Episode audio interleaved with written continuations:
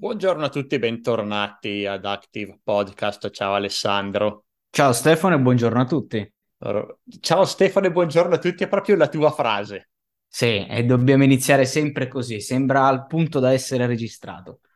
E, e poi divagare per un paio di minuti su qualche cagata prima di parlare dell'argomento del giorno. E quali sarebbero le cagate di oggi? Eh, aiuto, non lo so. Eh. Che hai fatto te l'ultima settimana? Niente oh, di nuovo? Uh, cosa ho fatto settimana scorsa di interessante? Eh, no, una vita molto noiosa.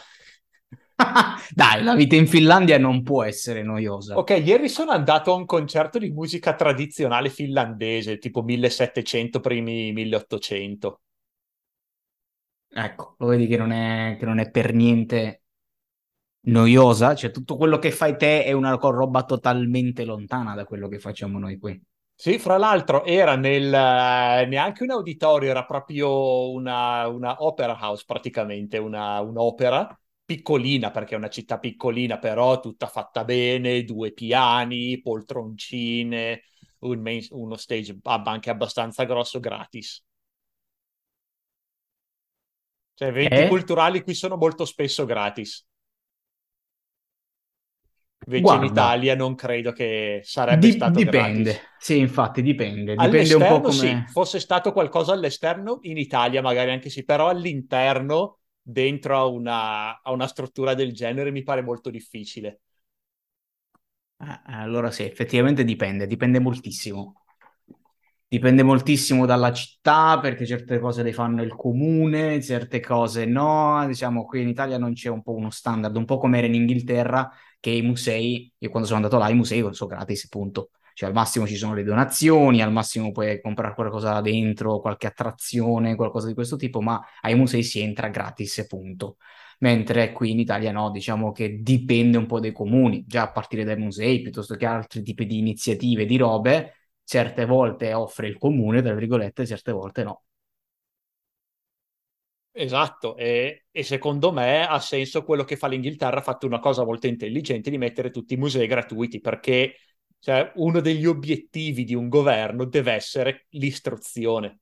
Ovviamente è una delle cose che fa male, giustamente, però sono favorevole a rendere tutti i musei gratuiti a prescindere per tutti. Uno per istruire la popolazione eh, proprio interna, che è uno delle che in andiamo un pochino fuori adesso dall'argomento del podcast, ma in un'economia moderna occidentale è, è, l'istruzione che fa veramente la differenza, perché non puoi più andare a competere con, con la Cina in uh, cose cioè, a basso valore aggiunto, non puoi arare la terra e pretendere di, di competere con il grano cinese, dai, non scherziamo.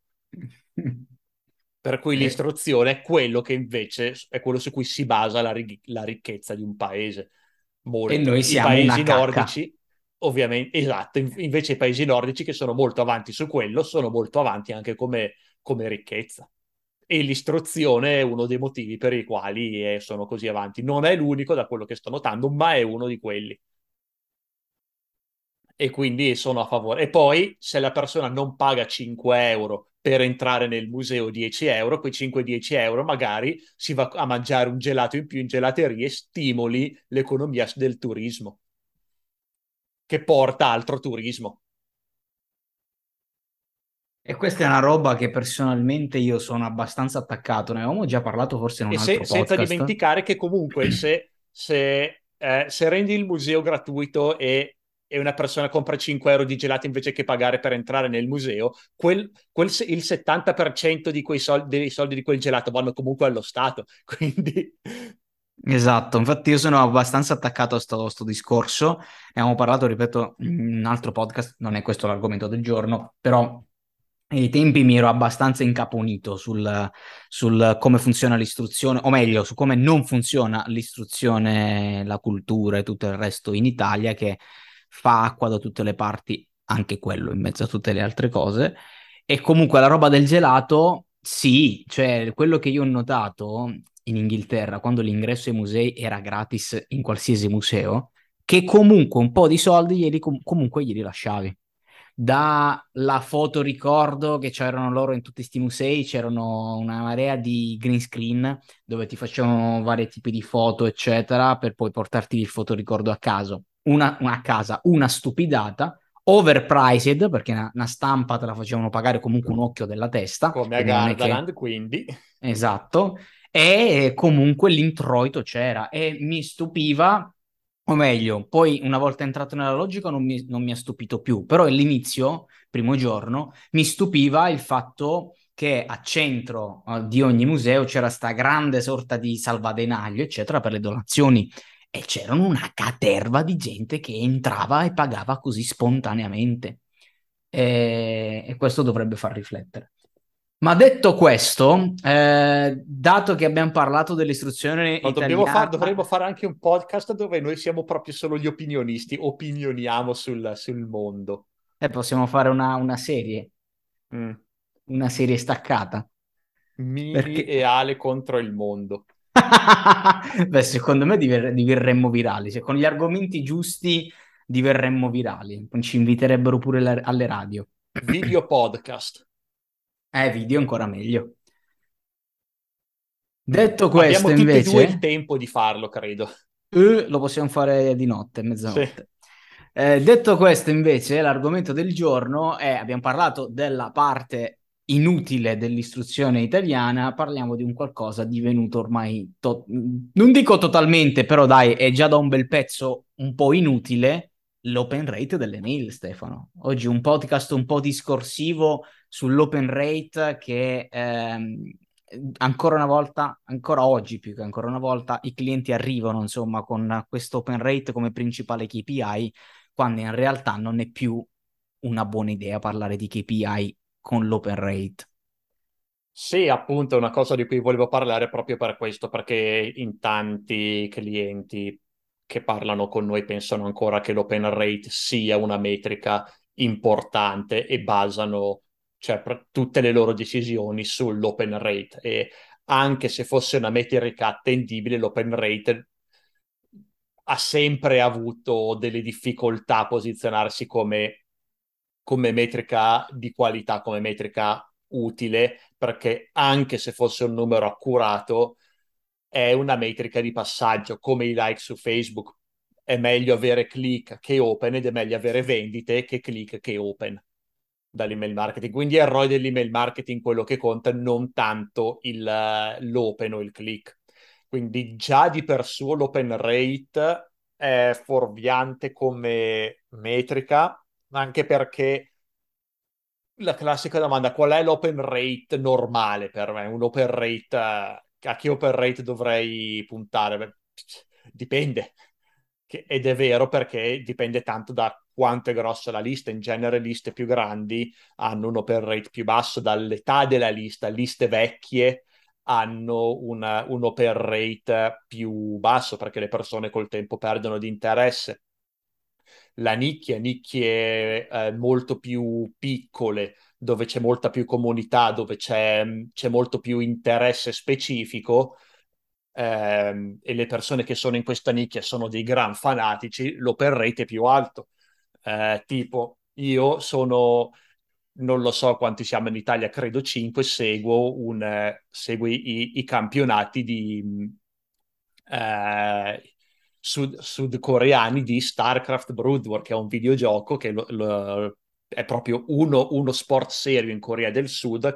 Fino a qualche anno fa riempiva gli stadi, adesso riempie comunque grossi, ehm, ci sono grosse produzioni dietro e appena mi arriva un'email, ah, cioè, è, è online la nuova, mm, eh, che ne so, la nuova giornata del campionato, la, eh, il nuovo gruppo del torneo, la apro sempre, perché è una nicchia talmente piccola che se ci sei dentro sei molto interessato, una nicchia invece più grande come può essere il calcio, ci sono dentro tante persone che sono relativamente interessate magari, e l'open rate è più basso, quindi ci sono una marea di fattori che influiscono. Quanto pulisco la lista, la pulisco tanto, allora l'open rate sarà più, la, più alto, non la, non la pulisco, l'open rate sarà più basso. E potrei andare avanti, ci sono un milione di fattori che influenzano l'open rate, quindi l'unica cosa che posso dire ai clienti in questo caso è, cioè dipende e l'obiettivo è, è, vedere qual è il tuo open rate standard e poi implementare strategie per eh, migliorare quell'open rate. Il successo delle, di, eh, eh, di queste strategie dipende non dall'open rate preso in sé, ma da quanto migliora o peggiora rispetto a prima. Quindi ma anche più... di per suo non è una metrica eccellente l'open rate, ma ok, vai ma, avanti appunto, te. infatti ti volevo dire il bel ma, quindi già di base l'open rate non è mai stato chissà quale, ehm, quale metrica, come dicevi te. Ma parliamo un po' più nello specifico di come funziona l'open rate a livello tecnico, no? ci addentriamo un po' di più sulla nuova inutilità, diciamo, di, dell'open rate, su un mancato affidamento che ormai ad oggi possiamo farci. L'open rate si basa su un pixel, quindi se avete, insomma, se siete abituati al tracciamento, al tracking, avete mai sentito parlare di pixel, fondamentalmente l'open rate funziona così, un pixel di immagine all'interno delle email. Quando questo viene caricato, quindi quando l'immagine viene caricata, arriva il track e quindi arriva il tracciamento dell'open rate. Già sta cosa di per sé, per come funziona, sin dall'inizio, sin dalla sua invenzione, fondamentalmente, non è mai stato affidabile perché esiste da che mondo è mondo eh, nelle app, soprattutto per smartphone, ma anche desktop, ma principalmente smartphone, eh, una marea di app per mail che di base non scaricano le immagini. Questa è una cosa che c'è sempre stata, anzi prima forse c'era ancora di più di, rispetto ad oggi, perché c'era un'attenzione in più rispetto ai giga che si consumavano nella SIM. E ecco, sta- uh, scaricare le immagini delle mail consumava, e ai tempi quando ci avevamo tutti un po' 2 eh, giga o anche meno di, eh, di, di, dati mensili nello smartphone, eravamo tutti più attenti e le app stesse ci marciavano con la funzionalità di poter decidere se scaricare o meno le immagini automaticamente oppure decidere tu di scaricare le immagini. Quindi nel momento in cui una mail non vengono scaricate le immagini, già il track non esiste più, quindi già non viene tracciato l'open rate. E questa è la realtà che c'è sempre stato dagli inizi a sta parte. Ma da un anno, e poi ti lascio la parola, ti lascio sfogare su questo Stefano perché so che non vedi l'ora, da un anno, eh, da un anno a sta parte si è aggiunta Apple. Si è aggiunta Apple con la sua mail, si chiama magari Privacy Protection, sì, dovrebbe essere MPP, Mail Privacy Protection. Eh, all'atto pratico in che cosa consiste? Nella possibilità di eh, disabilitare proprio i pixel di immagine, quindi avere comunque l'app mail attiva e quant'altro, scaricare le immagini delle mail, quindi leggere il messaggio completo, ma disabilitando solo il pixel. Da un anno a sta parte sta roba vale nelle mail, ma vale anche per tutto il resto, vale anche per i pixel di Facebook e quant'altro, perché da un anno a sta parte, per chiunque di voi abbia aggiornato da iOS 15 l'anno scorso forse anche addirittura il 14.3, non mi ricordo quando precisamente è nata tutta sta roba, eh, vi sarete accorti che aprendo per la prima volta un'app, l'app di posta, ma anche Facebook, ma anche qualsiasi altra cosa, vi sarete accorti che compare un pop-up con scritto quest'app vorrebbe fa uso di codici di tracciamento e bla bla bla, ci sono due pulsanti ok, accetto il tracciamento oppure non tracciarmi. Nel momento in cui l'utente schiaccia sul non tracciarmi, tutti i pixel in, all'interno di quell'applicazione vengono totalmente disabilitati, che poi possono essere dentro il browser Safari, dentro l'email di posta, dentro Facebook, Instagram o qualsiasi tipo di app, eh, vengono disabilitati. E di conseguenza da un anno a sta parte, essendo l'utenza Apple diciamo, importante, una fetta importante del, del mercato, l'open rate è diventato ancora una volta più, o meglio, meno affidabile, è diventato più inaffidabile perché insomma se prima già bastava che un'immagine non venisse caricata perché se quale motivo adesso anche quando l'utente magari decide di scaricare le immagini non ha problemi di dati ma ha schiacciato sul non tracciarmi l'open rate non arriva Active Campaign, come funziona, e poi ti lascio, ti lascio sfogare Stefano, eh, come funziona nel qual caso in cui ve lo state chiedendo, eh, l'open rate è un po' retroattivo, nel senso che Active Campaign quando becca l'open rate lo becca e fine. Quando qualcuno non ha la possibilità di tracciamento e entra all'interno delle mail non c'è tracciato l'open rate, ma clicca, nel momento in cui clicca, ActiveCampaign, ovviamente per logica, assegna anche l'open. Eh, questo è un po' il tecnicismo che ci sta dietro ed è il perché ad oggi fondamentalmente non dovreste più fare tanto affidamento agli open rate. Sfogati sulla Apple, dai Stefano. Oh, vi posso aprire la mia parentesi adesso? Vai, contro vai, quegli vai. ipocriti di merda della Apple. Ecco, appunto. che rompono le balle, no, il tracciamento, il pixel, no, moriremo tutti, che è una cagata, perché cioè, chi gliene frega cosa del, del pixel del, dell'open, è tutta man- una manovra di marketing, l'ho sempre detto, ma ci sono le prove adesso. Eh, ci ho messo 20 minuti a trovare la fonte di questo articolo, quindi andate sull'articolo eh, la, la, fonte di questa news, per cui andate sull'articolo che accompagna questo podcast a cliccare su quel link che ci ho messo 20 minuti a trovare. Eh, notizia di luglio 2000, 21 luglio 2022 per far capire quanto siano ipocriti quelli dell'Apple, non solo Apple, eh, fra cui Apple, eh, ma rientrano Apple, Microsoft, Google, Amazon, Netflix e Spotify dentro a questa news, giusto per dirli tutti, ma Apple sono quelli che più di tutti puntano, ah, noi garanti della privacy, noi siamo a favore della privacy di tutti, è un diritto umano e robe così, quindi sono quelli che sono più ipocriti di tutti. Eh, il governo indonesiano ha messo questa nuova legge anzitutto il governo indonesiano non è che sia una, diciamo, una perfetta democrazia, diciamo così, c'è qualche, qualche problema eh, a livello democratico e di libertà. Eh, ha inserito questa nuova legge, quindi stiamo parlando di luglio 2022, quindi poco tempo fa, questa nuova legge che obbliga i, i gruppi tech a, ehm, un attimo che sto leggendo per avere la definizione esatta, a, a, firmare e ad accettare questa legge che dà la possibilità al governo indonesiano di, eh, di censurare contenuto all'interno della piattaforma tech da una parte e dall'altra eh, obbliga le piattaforme tech a dare, ehm, a dare una backdoor, un accesso ai, come si dice, un accesso al governo indonesiano e tutti i dati degli utenti se, tra virgolette, ehm, che che, che disturbano la società o, il, o, l'ordine pubblico, l'ha definito il governo indonesiano, in pratica una backdoor per spiare sui propri cittadini e Apple, insieme alle altre aziende che ho menzionato, che ho menzionato prima, ha firmato questa nuova legge per poter continuare a operare in, um, in Indonesia e quindi dà libero accesso a un governo non totalmente democratico a tutte le informazioni eh, dei propri utenti.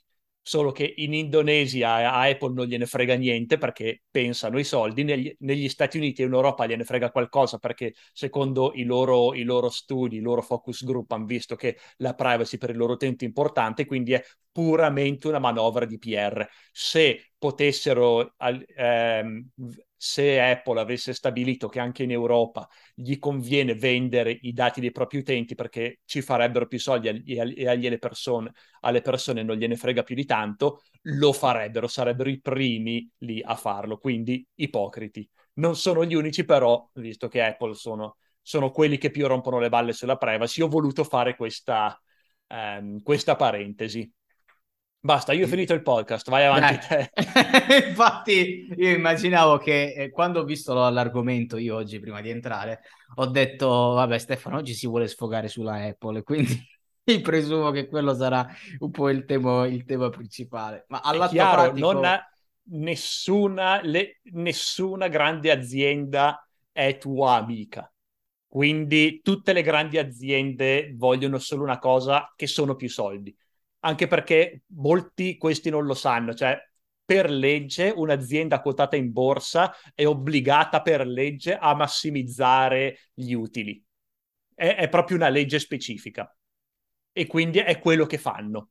Non, non, lo fanno perché vogliono bene i propri clienti. Apple non lo fa perché vuole bene i propri clienti, lo fa perché secondo loro gli, gli tira su più utile non è una cosa ideologica e non è sicuramente per amicizia o buon cuore. E questo nessuna azienda lo farà mai. Grande azienda, intendo. E nel nostro caso come si traduce tutto questo? Un po' come vi avevo detto prima, cioè all'atto pratico l'open rate già prima non era granché di affib- affidabilità, adesso è ancora peggio. Quindi evitatelo nella maniera più assoluta per i trigger delle automazioni perché non è affidabile. Idem anche magari per qualche obiettivo, insomma, se avete qualche obiettivo all'interno delle automazioni, no? qualche goal che faccia uscire gli utenti o trigger una conversione, eccetera, insomma, non fate affidamento all'open rate come ehm, come dato, come u- dato utile a qualsiasi cosa che debba triggerare, che debba essere impattante dalle KPI a qualsiasi tipo di cosa. Eh, l'unico modo, non so Stefano, dimmi un po' tu, per come poter ancora dargli un senso è qualche trend, qualche split test, cosa di questo tipo, un minimo potrebbe dare nei grandi numeri un'affidabilità di, diciamo, sì, qualche trend, non lo so, mi immagino il trend di apertura o vuoi non vuoi, c'è sempre la percentuale che non viene tracciata, però se qualcosa si scosta, comunque ti dà una, un'idea su come si stanno muovendo le email, gli open rate, cioè in senso gli oggetti, piuttosto che uno split test. Diciamo, sui, sì. gron- sui grandi numeri magari ancora, ancora può aver senso. Sul singolo, no.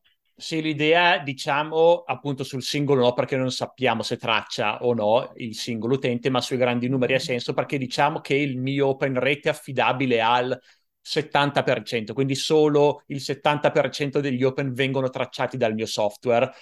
Quel 70% però varia ovviamente su e giù in base da chi fa open, però in genere fra una campagna e l'altra è abbastanza stabile. Quindi se, eh, se non lo so, il, um, l'open rate vero è il 30 e, nelle pro, e nella, nell'email 1 il 30%, nell'email 2 il 25%, anche se traccio solo il 70% di quel 30%, 25%, la prima email avrà comunque un open rate più alto della seconda email e quindi posso dire ok, la prima email ha un, un oggetto più interessante, quindi la posso usare ad esempio per un split, uno split test. Quindi in questo caso posso utilizzarla, mentre appunto per il, la singola persona utilizzare come, eh, come obiettivo o per, eh, per i punteggi e queste cose qui, o per ancora peggio per automazioni e funnel, no, non ha senso perché appunto non traccia il 100% dei click, non sappiamo quale percentuale traccia, però è ben sotto il 100%, non è il 95%. E questo è quanto. Eh, quindi di conseguenza spero che il messaggio sia passato. Abbiamo fatto sfogare anche Stefano sulla Apple. Eh, detto questo, non so Stefano se hai altro da aggiungere su questo diciamo, non c'è altro panorama... da aggiungere, c'è poco da aggiungere, proprio un podcast che ho deciso di fare questo perché tante persone ancora usano, pensano troppo all'open rate come numero e anche se fosse affidabile non sarebbe un gran numero e ormai non è per niente affidabile. Altra cosa che, ecco che mh, l'hai menzionato il punto, questo punto qua sul documento, il punto 3, Ah, no, questo no, effettivamente no. l'abbiamo saltato. L'abbiamo saltato, ecco. Eh, un'altra cosa è che quando si cambia provider, che molti che passano, non lo so, da un MailChimp, da un GetResponse, quello che è ad Active Campaign, vanno al supporto e dicono, ah, c'è la, l'open rate più basso. Eh, è normale avere un numero di open rate più basso, ma questo non significa che effettivamente l'open rate è più basso, semplicemente la percentuale di open che viene tracciata è più bassa, perché quando si cambia provider... Eh, il mio cliente di posta vede, ah, eh, questa email eh, di solito arriva dal server di MailChimp, invece adesso arriva dal server di ActiveCampaign, aspetta che blocco tutte le immagini. I filtri anti-spam pensano così perché vedono un cambio di IP un cambio di provider, una cosa che possono vedere senza problemi e quindi l'open rate sembra più basso anche se in realtà non lo è.